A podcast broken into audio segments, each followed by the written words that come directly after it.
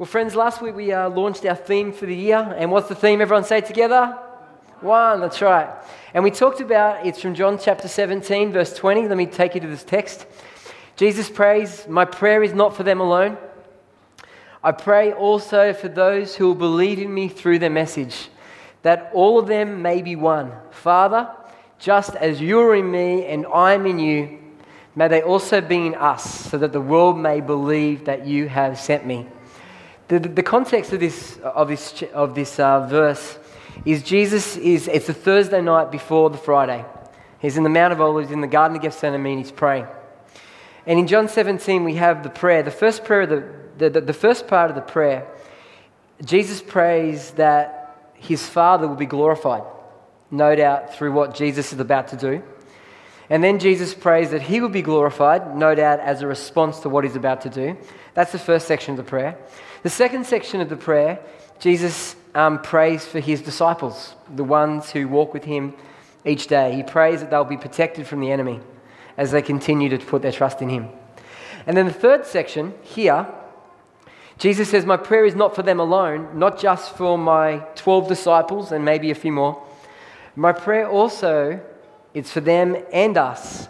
I pray also for those who will believe in me through their message. And that's us, that's me and you, who believe in Jesus through the message of the disciples who wrote the scriptures for us.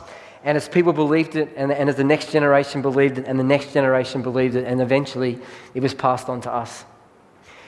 Jesus prays that they would be one. Now, what does that one look like? Does it look like drinking potion, like we saw last week? Does it look like taping people up or sticky tape? No, it doesn't look like that. One looks like the same relationship that we see between the Father and the Son in the triune God. And we spoke about that, that last week, and we said that Jesus' desire is, is for us to be one. And as a church to be one, and it looks like this it looks like one being our love for each other and one being unified around our purpose. And that's exactly what we see in the Godhead. Within the Father, the Son, and the Spirit, we have this amazing love for each other. And it's not just an emotional love, it's a love that's lived out in action. There is kindness and gentleness and lifting up and encouragement. And we talked a bit about some of that last week. But they're also unified around their purpose. It was in creation that they together built the world. It is through the death of Jesus that was decided before the creation that, that was put into plan after the fall. They were together working, working out salvation. And just as the, the, the, the, triune God is unified in their love for each other, unified around their purpose, that is the pattern for us as the church. That we're to be unified in our love for each other, we're to be unified around our purpose. And the, and, the, and the third thing that we see in this passage is this this idea of one with God. Jesus says, May they also be in us. There is a oneness with God, and that's around intimacy. And so this year we're going to be talking about these sorts of things. They're going to use them as our themes for the year. And this morning I want to focus on our love for each other, being one as a church, and our love for each other. And, I, and I want to focus on that with this title, which is entitled, the title of this message is Deep Connections. I'm going to pray, and then we're going to continue. Are you with me this morning? You with me, Lisa? Thank you. Father, thank you for this day. Thank you for the opportunity to gather in the name of Jesus. Father, we thank you for John 17, which says clearly what Jesus desires of his people, that, that, that they would be one. And God, as we look at the triune God, we see that you, were, that you were one around your love for each other, that you were unified around your purpose. And Father, we are pray that will be true for this church, that we'll be one in our love for each other, that we will be one in purpose. And God, that we will be one with you around intimacy as we talk about these things this year. That you would stir them in us, that you would get us onto your agenda. And Father, as we come to your word now, I pray that you speak to us, you open our ears, open our hearts to what you want to say to us today. Remind me of what I prepared, anoint me for this task. In Jesus' mighty name. Amen. Michelle and I got married in 2004 we rented in a, a, little house, little battle axe place up near Revesby, Revesby McDonald's for about a year. And then after that, we had the privilege of buying a house, $400,000 in Sydney. Nice and cheap back then, yeah? At the time it wasn't cheap, but now 400,000, you guys are thinking, if only, if only. Um, And so we moved in in 2005 and it had lots of trees and bushes and shrubs. Now, I don't like trees and bushes and shrubs in my, on my land. I like them in parks and gardens, and that's nice. But on my property, I like open space grass. So I, I went about getting the, the mattock and the shovel, and I went about pulling out all these plants. I started with the small ones, I started with the shrubs, and as I um, hit these shrubs, I gave them a couple of good whacks, hit the roots, and, and because the roots were only shallow, they came out pretty quickly, right? And I did that through the property. But at the front of the house, there was this tree. It was about four meters high, and, and I think I needed some help. I got my brother Kurt, and we got saws, and, and we cut all the branches off until we got a stump about a meter high. And then for a couple of days, I spent time digging around the outside of this stump with the mattock and the shovel. And as I came across a root, I would cut the root with the mattock, and I kept dig- digging around for hours and days to try and get this stump removed. Who knows what I'm talking about? Who's been there, done that? It's nasty, isn't it? Anyway, I got to the place where I could shake it, right? The stump was, I could shake it, but the thing wasn't coming out of the ground. What's wrong with this thing? And then I said, I'll dig underneath it. So I, I, I dug underneath the stump, and what I found was this taproot. A, a taproot's a root that goes directly down from under the stump, and it just puts that stump deep into the ground, holds that deep into the ground. Once I found it, I cut it with the mattock, and then that tree was free, and the stump went out, went in the bin, and, and it was all good. Why am I sharing that story, those stories? Well, it's because I think sometimes when we think about the, the uh, church and we think about the relationships within the church, we sometimes think about them as like shrubs or bushes, where the roots are surface level, they're not very deep, and uh, if something goes wrong, well, well, it's easy to, to remove that relationship.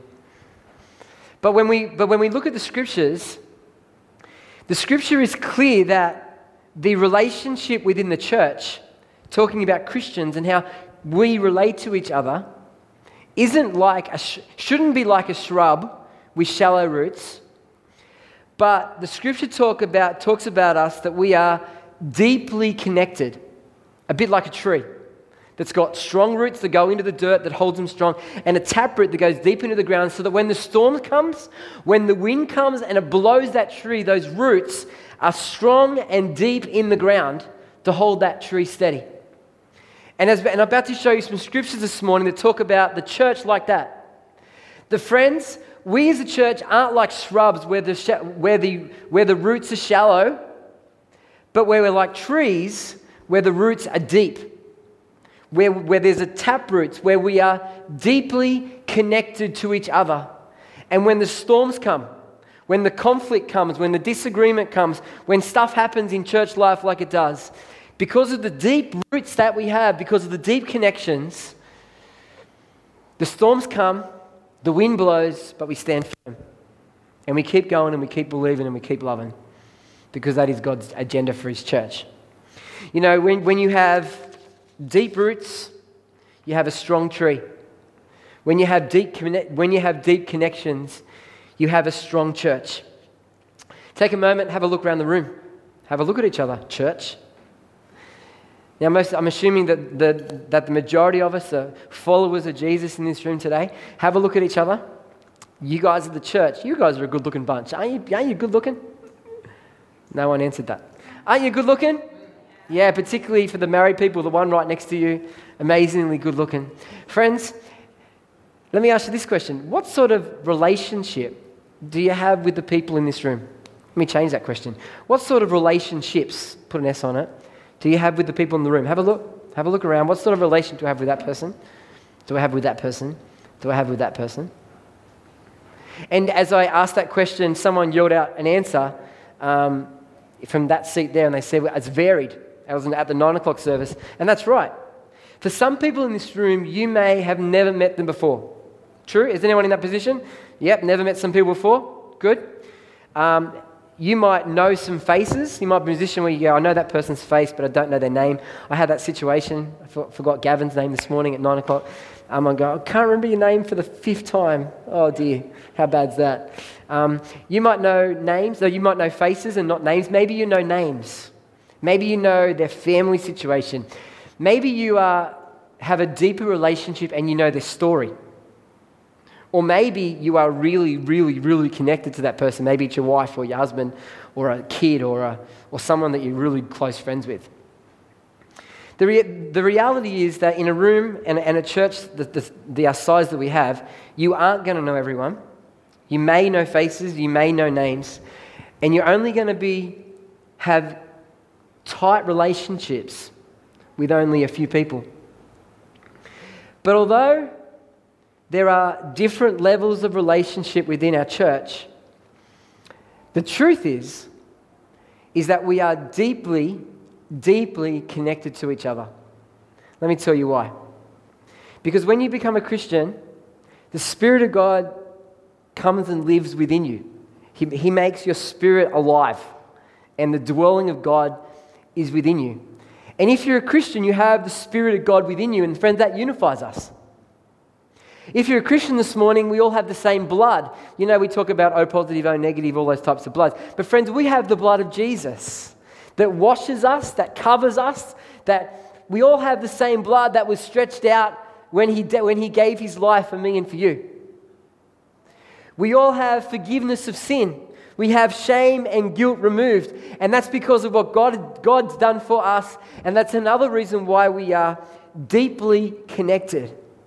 So, whether or not we're really close with some people and not close with others, and, not, and that's okay. You can't be close with everyone.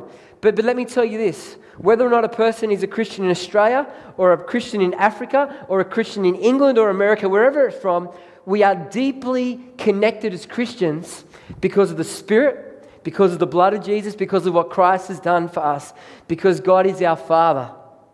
We are deeply, deeply connected. Let me show you some scriptures that point to this. The first scripture I want to show you is from Ephesians chapter 2, verse 19. In this passage, it's talking about the, uh, the uh, Jews and, and the Gentiles, and, and, and at one point in history, they were opposite, in conflict with each other. But in Christ, the two become one. Look at this. You are no longer foreigners, talking to Gentile believers. You are no longer foreigners and strangers, but fellow citizens with God's people and also members of his household. So, as Gentile believers, we're not some group over there. No, no. Believers are now together. And God sees us together and He sees us as members of His household. Think about your household for a moment. In my household, there's me and Cheryl, and there's Aiden, Joel, and Alicia. There's five of us. We don't have any pets. I know some of you guys want to include pets as family members, but yes, some of you guys do. I know there's a few dog lovers. Any dog lovers in the room? Yeah, there are. You guys are into that thing. That's lovely, isn't it? We'll celebrate yeah. that. We'll pray for you later. There's prayer ministry at the end, all that sorts of stuff. But in our family, there's five. But God talks about us as His household. God says that we are part of His family. We're not just people scattered who are Christians who believe in God doing our own thing but we're actually part of his household. Look at the next scripture. In Galatians 3, chapter Galatians chapter 3, verse 15. He, he calls Christians brothers and sisters. Now, sisters is not in the original Greek, but, but when he says brothers, that's the meaning of the word. That we're all brothers, that we're all united, we're brothers and sisters in Christ. Friends, we are family. We are part of God's family. Think about your brothers and sisters. Think about the relationship you have with them. Now, it might be a really bad one. So think what a positive, godly um, relationship should be with your brothers and sisters. And that's how God describes us as His church, part of His household, brothers and sisters. 1 Corinthians chapter 12, he says, Now you are the body of Christ, and each one of you is a part of it. Being a Christian and being on your own, that's not how it works. Being a Christian and being part of God's church, being part of His body, we, we, we all got a place. We're all important to God. We're all important to each other. We're all part of it. In Romans chapter 12, he's talking about the gifts, talks about leadership, administration, mercy, generosity. And if you have those gifts, he said, use them. And I love this scripture because people go, Yeah, I've got that gift, and I've got that gift, and I've got, and that's great to recognize your gifts. And we regularly use those gifts in our world of business, or in our world of sport, or in our world of whatever it is. And we sometimes forget to use the gift that God has given us within the church. And this, and this scripture says, use the gift God has given you within the church. For just as each one of us has one body with many functions, and these members do not have the same function, so in Christ, we, though many, form one body. And each member belongs to all the others. You belong to me, and I belong to you. Is there a song about that? That just reminds me of something. You belong to me, and I belong to you. We're in this together. We are family, church. We are family. There's a song about family. Can you help me? We are family. I got all my sisters with me. We are family. Get up, everybody, and sing. You have to sing, I'll just sing it, that's fine. We are family. We are family. We are family. Have a look around the room, friends. We are family. Now, the scripture talks about the natural family. Natural family, Michelle, me, Aiden, Joel, Alicia. It's our family, right? And if, if you read Ephesians chapter 5, Paul writes a lot about how husbands are to treat their wives and how wives are to treat their husbands. Talks about how fathers are to treat their children. In 1, in 1 Corinthians 7, it talks about the husband and wife relationship, even about the sexual relationship there. There's lots written in the scripture about the natural family. But as you read the New Testament, there's heaps written about God's church. And I've just shown you a few scriptures God's church and God's family. And the point of today's message is to hopefully tweak your thinking. Because if we're going to be one in love, we're going to be one in purpose, a foundation is to know who we are. And my hope is that you rethink relationships within the body of Christ, that we are family. You know, Jesus says this incredible, incredible verse in Matthew chapter 12. And when I read this, I was like, wow. While Jesus was still talking to the crowd, his mother and brothers stood outside wanting to speak to him. Someone told him, Your mother and brothers are standing outside wanting to speak to you. Look, at, look how Jesus responds. Jesus says, who is, my, who is my mother and who are my brothers? Pointing to his disciples, he said to them, here are my mother and my brothers. For whoever does the will of my Father in heaven is my mother and sister and brother. Got it round the wrong way. Wow! In the psalm, it uses that word Selah. You read a bit, Selah, pause, reflect. Selah on this. Jesus says, My mother and my brothers are those who do the will of my Father. Wow. Puts a bit of different spin on it, doesn't it? Takes it to a whole new level. Now, before you think Jesus just, just threw away his family, let me show you this scripture. In, in John 19, when Jesus is on the cross, he's dying on the cross. When Jesus saw his mother and the disciple whom he loved, that's John, and whenever you see that, that's actually the writer of the gospel, John's gospel, whom he loved standing nearby, he said to his mother, Woman, Behold your son. Then he said to John, Behold your mother. And from that hour, the disciple took her to his own home. So Jesus still deeply cared for his family, his natural family. That's clear from that scripture. Otherwise, he wouldn't be interested in his mum.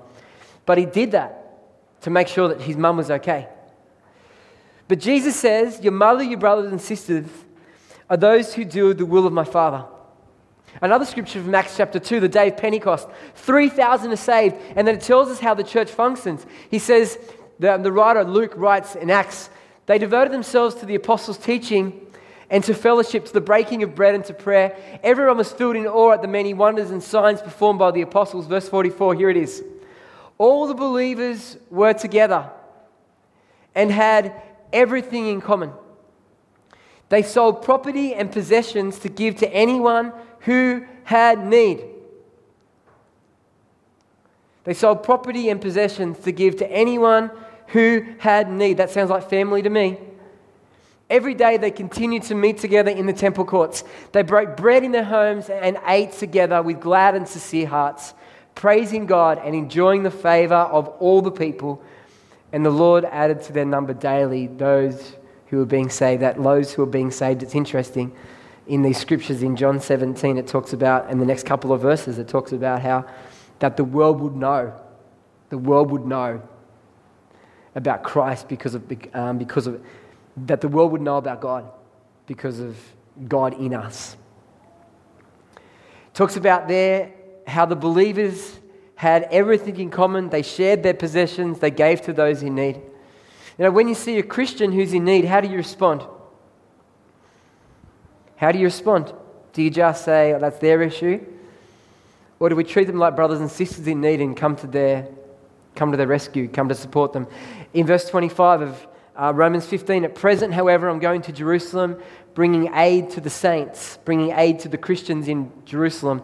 For Macedonian, A Achaia, whatever, how do you pronounce that, had been pleased to make some contribution for the poor among the saints at Jerusalem. These churches, hundreds of miles away, found out, found out about poor Christians in Jerusalem, so they took up a collection to support them because they saw them as brothers and sisters in Christ. When, in the um, early 90s, my dad lost his job, and mum and dad started a cleaning business. We delivered torch newspapers, we delivered pamphlets, and we're all involved. We did Lamington drives as a way of keeping the family going. And, and one Sunday after church, um, we got home, and there was an envelope, letterbox under the door, can't remember. And inside that letterbox, someone in the early 90s put $200 in an envelope. Now, that was like $1,000 today, $200 early 90s. Who knows what? Heaps of money. And it turned out to be a family from church, another, another brother, brother and sister in Christ. He saw our family in need. Well, they thought we were in need. We're actually okay, but they thought we were in need. And they gave us a gift to support us because dad was out of work.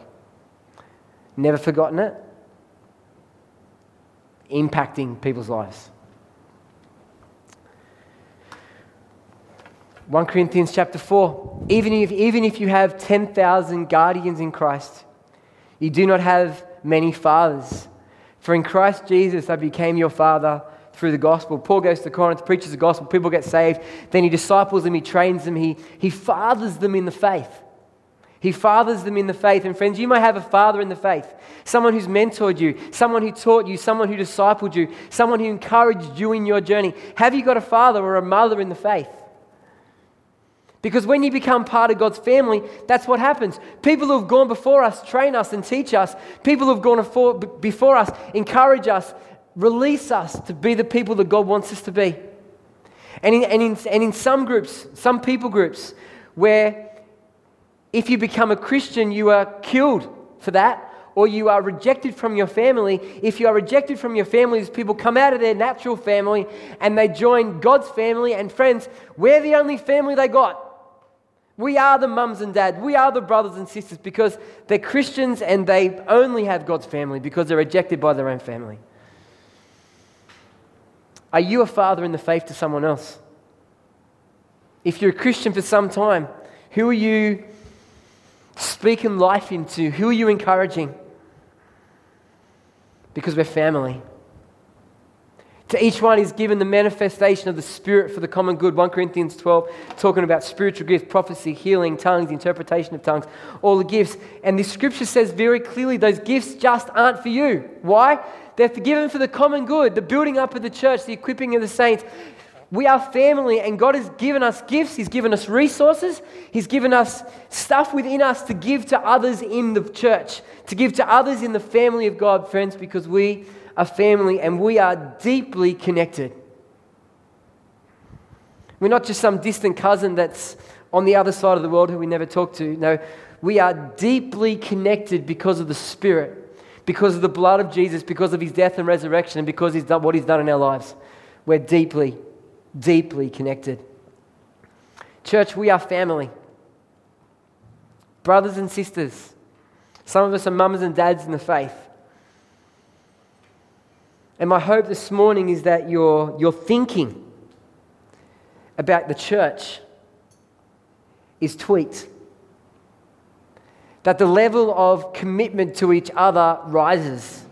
Your concern, your support, your encouragement for each other increases because if we're going to be one, one around purpose, one around loving each other, we've got to recognize that we're deeply connected as family members. Four thoughts to finish. Come on, Sammy, bring the team up. Number one, Four thoughts to finish. What we're going to do today is that I'm going to finish this message in about five minutes. The worship team's going to lead us in a song. We're going to do songs at the end of the message, at the end of the services now. That was part of Ben's influence. Thank you, Ben, for that. Um, and then after the song, I'm going to invite the prayer team forward, and we're going to have opportunity for prayer. That's where we're headed. Four thoughts. Number one, do not neglect your natural family for the sake of your church family. You know, you can hear this message and you hear Jesus says, My father and my mother are the ones who do the will of my father. And you go, Awesome, that's where my family is. And it's easy to neglect your natural family, your wife and your kids. And I did this. Um, when I first became the pastor a year into marriage, I was so focused on Lifegate Church and leading it well. I was out way too many nights and so focused that Michelle said to me over and over again, Nathan, you're not home. This is not working. Nathan, you're not home. This is not working. I had earmuffs on. I had a veil over my eyes. I wasn't hearing. I wasn't seeing. I thought the church, I was acting like, acting like the church was more important than my relationship with my wife. And it took me a few years to work it out, and eventually I worked it out and I had to apologize and repent. And I'm much better now, aren't I, Michelle? Big voice. Yes. In the first service, she was standing up. Are you going to play bass? Come on, yeah. No. She's going to pray. Awesome. So in the first service, Michelle was standing up with the bass, and I said it, and she didn't hear me correctly first time, and she looked at me like, "What are you talking about?" And everyone thought it was very funny, but that was um, not as well as we should have done that. I neglected my family. Church family so important. Natural family so important. And we also don't want our kids hating church. We want our kids going, Sunday, yes, ablaze, little treasures, worship. It's going to be great. God, thank you. Not God, mum and dad, thank you. Can we go to church today? Can we go to church today? We don't want to spend all our time at church and our, our kids are neglected. That's the first thought. Second thought is this you can't be close with everyone, but you can be close with some. Now, for some of us, us all or nothing type people, our drivers, full on excellence people. We go, okay, God wants me to be deep connections and have um, and care for the church, and we just go, okay, I've got to meet everyone's needs. And you can't do that, can you? It's impossible. Like, this is only one church. How about Padstow Baptist and Southwest Christian Church? And how about the, the, the, churches in the Western Sydney and then Australia and then England and America and South Africa and Philippines, and, and, and the list goes on about where, where, where God's church is. And we can't possibly be in deep relationships with everyone. Although we're deeply connected to them, we can't have deep relationships with everyone. And friends, that's okay. That's okay. You can't have deep relationship with everyone, but you can have deep relationships with some. Those in your life group, those in the ministry that you serve. Those who are doing Christian life with you, have deep relationship with them. Be close with them, support them, encourage them, help them be the people that God wants them to be. Third thought is this. Oops, let's turn it off. Third thought is this. Do for one what you wish you could do for everyone. That's not my thought, that's Andy Stanley's thought. Do for one what you wish you could do for everyone. Now, the opposite of trying to serve everyone, the opposite of that is going, well, there's so many people to serve, that's just too many people. Darrell talks about one of his kids having so much food on a plate when they were young. And if there was too much food, they're like, I can't eat all that, so they didn't eat anything. That's Daryl's story of one of their kids. And that can be true in the church. We go, well, there's so much need, it cripples us, and we don't do anything for anyone because there's so much to be done. Andy Stanley says, do for one what you wish you could do for everyone. If someone in your circle is in need, meet that need. If someone in your circle is struggling, support them, encourage them, get alongside them. You can't do it for everyone, but you can do it for one. And you know what? If everyone does it for one, the needs are going to be met across God's church. Last thought, final one. Islands aren't deeply connected. Islands aren't deeply connected. What do I mean by that? Is that if you're a Christian this morning God doesn't want you to be an island, meaning to be on your own. He wants you to be deeply connected with other followers of Jesus. There are many Christians who just don't go to church, who don't connect, and it's usually because of some hurt, because of some pastor, because of some thing that's happened within the church. And friends, that's really sad when that happens. And you might be in that place. You might be coming to this church and you're going, Are they trustworthy? Do I want to get close with these people? Are they going to hurt me? That other group did. And the reality is, yeah, we most probably will hurt you because we're people. It's not our intention, but that's part of life. And when someone does hurt you, talk to them about it. And tell them they've hurt you. And our culture is to say sorry and, and to sort the relationship out. Friends, we're not called to be on our own. We're called to be part of God's church. And we are part of it if you're a Christian because of your standing in Christ. But we're called to be together brothers and sisters, fathers and mothers, unified together. I know I'm preaching to the choir because you're here, but don't be an island. Let's be, connect, be connected together. Just before Sam sings, God doesn't want us to have relationships like shrubs or little bushes where the roots are shallow. God's agenda is that we're like trees where the roots are deep where the taproot is there. So when the storms and the waves of life come, we can stand firm. And we are deeply connected to each other because of the Spirit, because of the blood, because of His death, His resurrection, because of the, because of the uh, new life that He gives us, because of the God that we worship. We are deeply connected. Let's see each other as family and let's respond to each other as family. In Jesus' name, amen.